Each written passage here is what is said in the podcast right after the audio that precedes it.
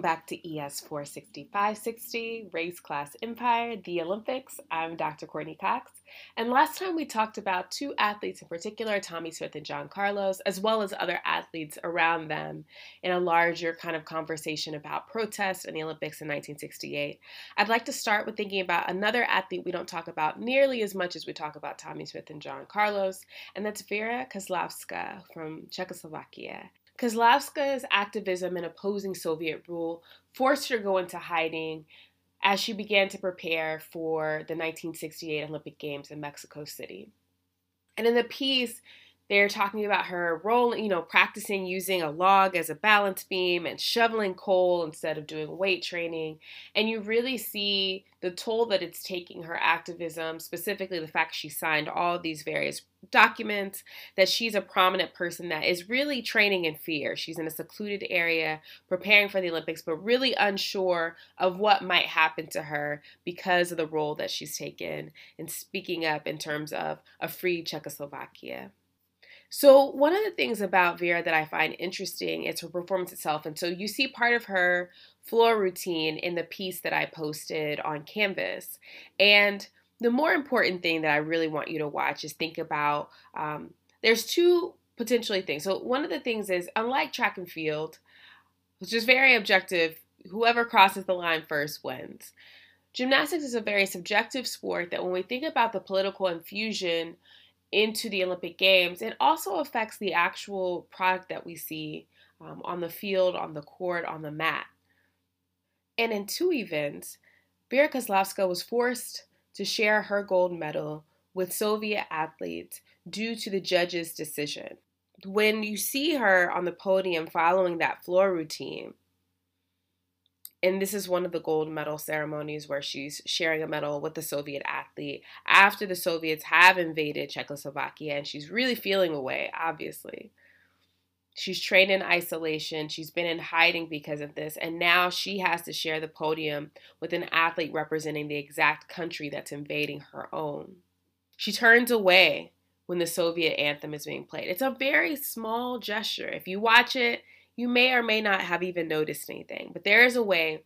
She looks away, she turns away, and we find out later on she tells the Soviet athletes she respects her game on the mat, but she doesn't respect what her country is doing.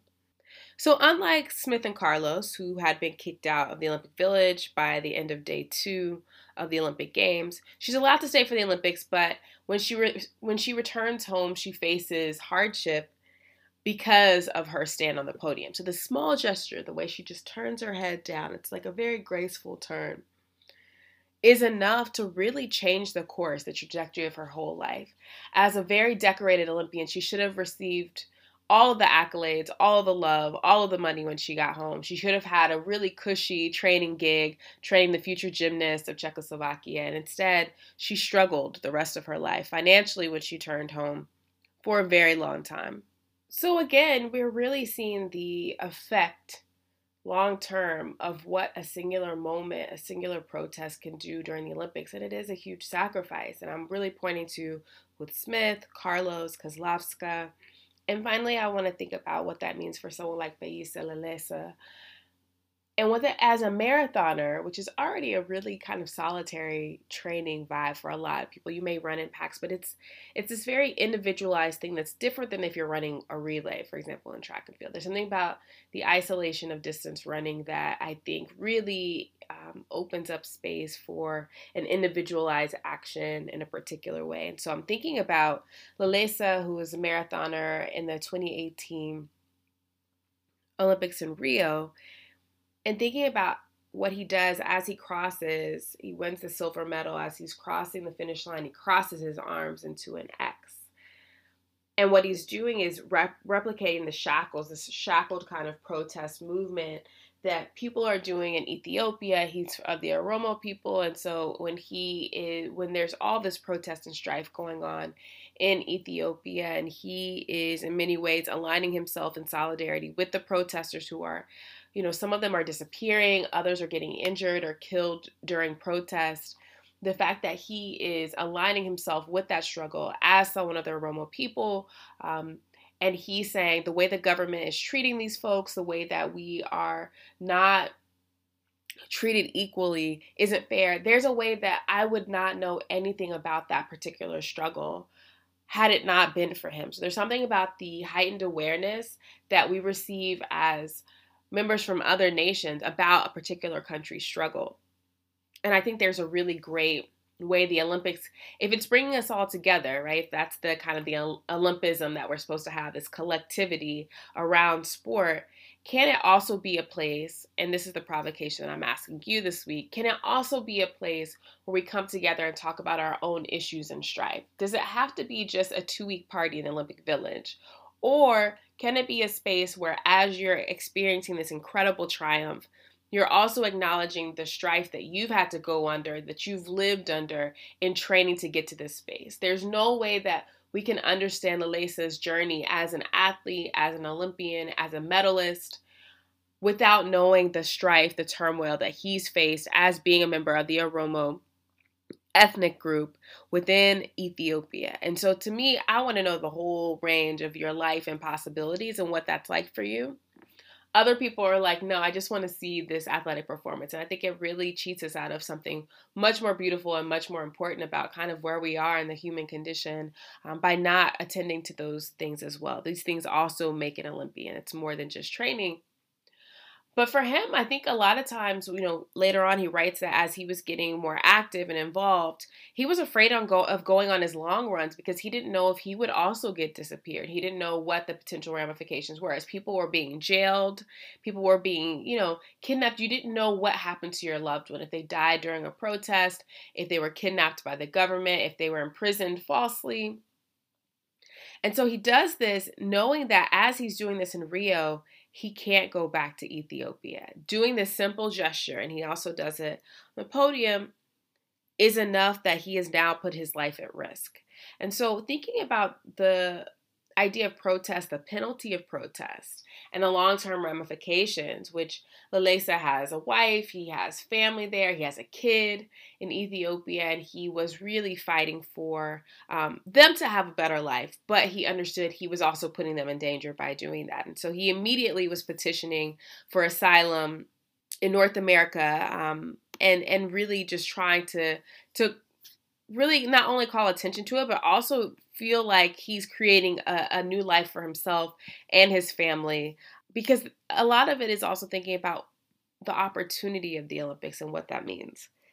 So the aftermath of his protest is bound up in a lot of sleepless nights, a lot of applications, thinking about green cards, visas, documents. There's a lot of bad news he's getting about friends, loved ones that have been murdered or put in prison he's made these ultimate sacrifices in terms of family, home, everything that he's known. And I really want to emphasize that these small gestures. I think about Vera, I think about Feyisa, I think about the solidarity of someone like Wyomia Tyus, who says, Hey, I really respect what Smith and Carlos did, knowing that putting herself in conversation with them was a choice and that choice had consequences.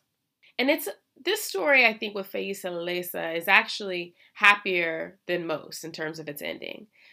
Not only did he receive a green card and was able to eventually bring his family over to the States, he later was able to go back to Ethiopia under a new regime, in part because of the protesters, including him, that brought in a new day for the Oromo people, a new administration that is in many ways doing the reparative work of restoring what had been taken from the Oromo people.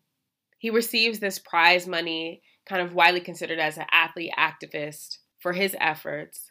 And now he he does the if you see in the in the article he does the unshackled hand. Before it was cross, and now there's a new gesture him and the president um, Zewde do together where they're both unshackled.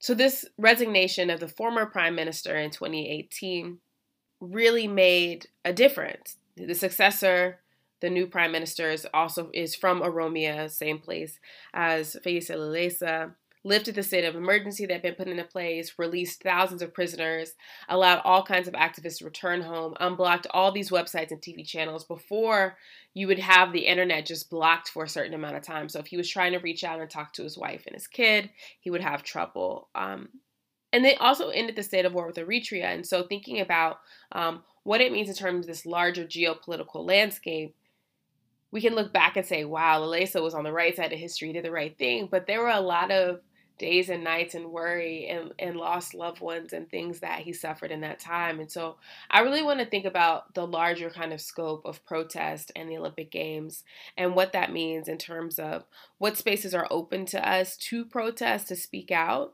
Um, if we think about any other avenue, sport is just this really rich, visceral place where the body can be put on display for a variety of reasons. And expanding beyond the spectacle of one's athletic prowess to think about one's activist potential, I think is something that I think a lot about. And I think that I think I put a lot on athletes to speak out and do things. And so I kind of like to think about the Lilesa and Vera Čáslavská as two examples of thinking about the real life consequences and thinking about why some people don't speak out um, and, and trying to be a little kinder with myself and others and thinking about, you know, we expect so much from others. Am I putting those same expectations on myself? So I really want to think about um, these two athletes in, in, conversation, what it means to span these very two historical contexts, 50 years of time, um, and think about what all of these athletes together mean.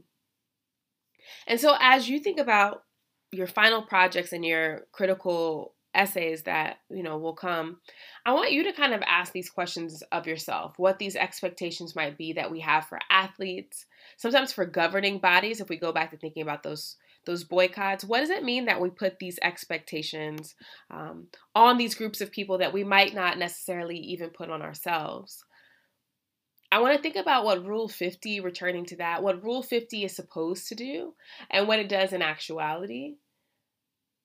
I want to think about what it will mean next year when there will be an entire new set of issues, geopolitical issues that are, are really important. Climate change, again, will, will re- remain an important issue, but also thinking about what the pandemic has taught us, what it continues to teach us, actually, um, as we sit in the midst of this. What kind of protest do you think we might see next year? There, there's a whole extra year for people to organize and think about it. Um, but you know, I, I really want to think about what that means because we'll later on in the term we'll talk about the no Olympic movement.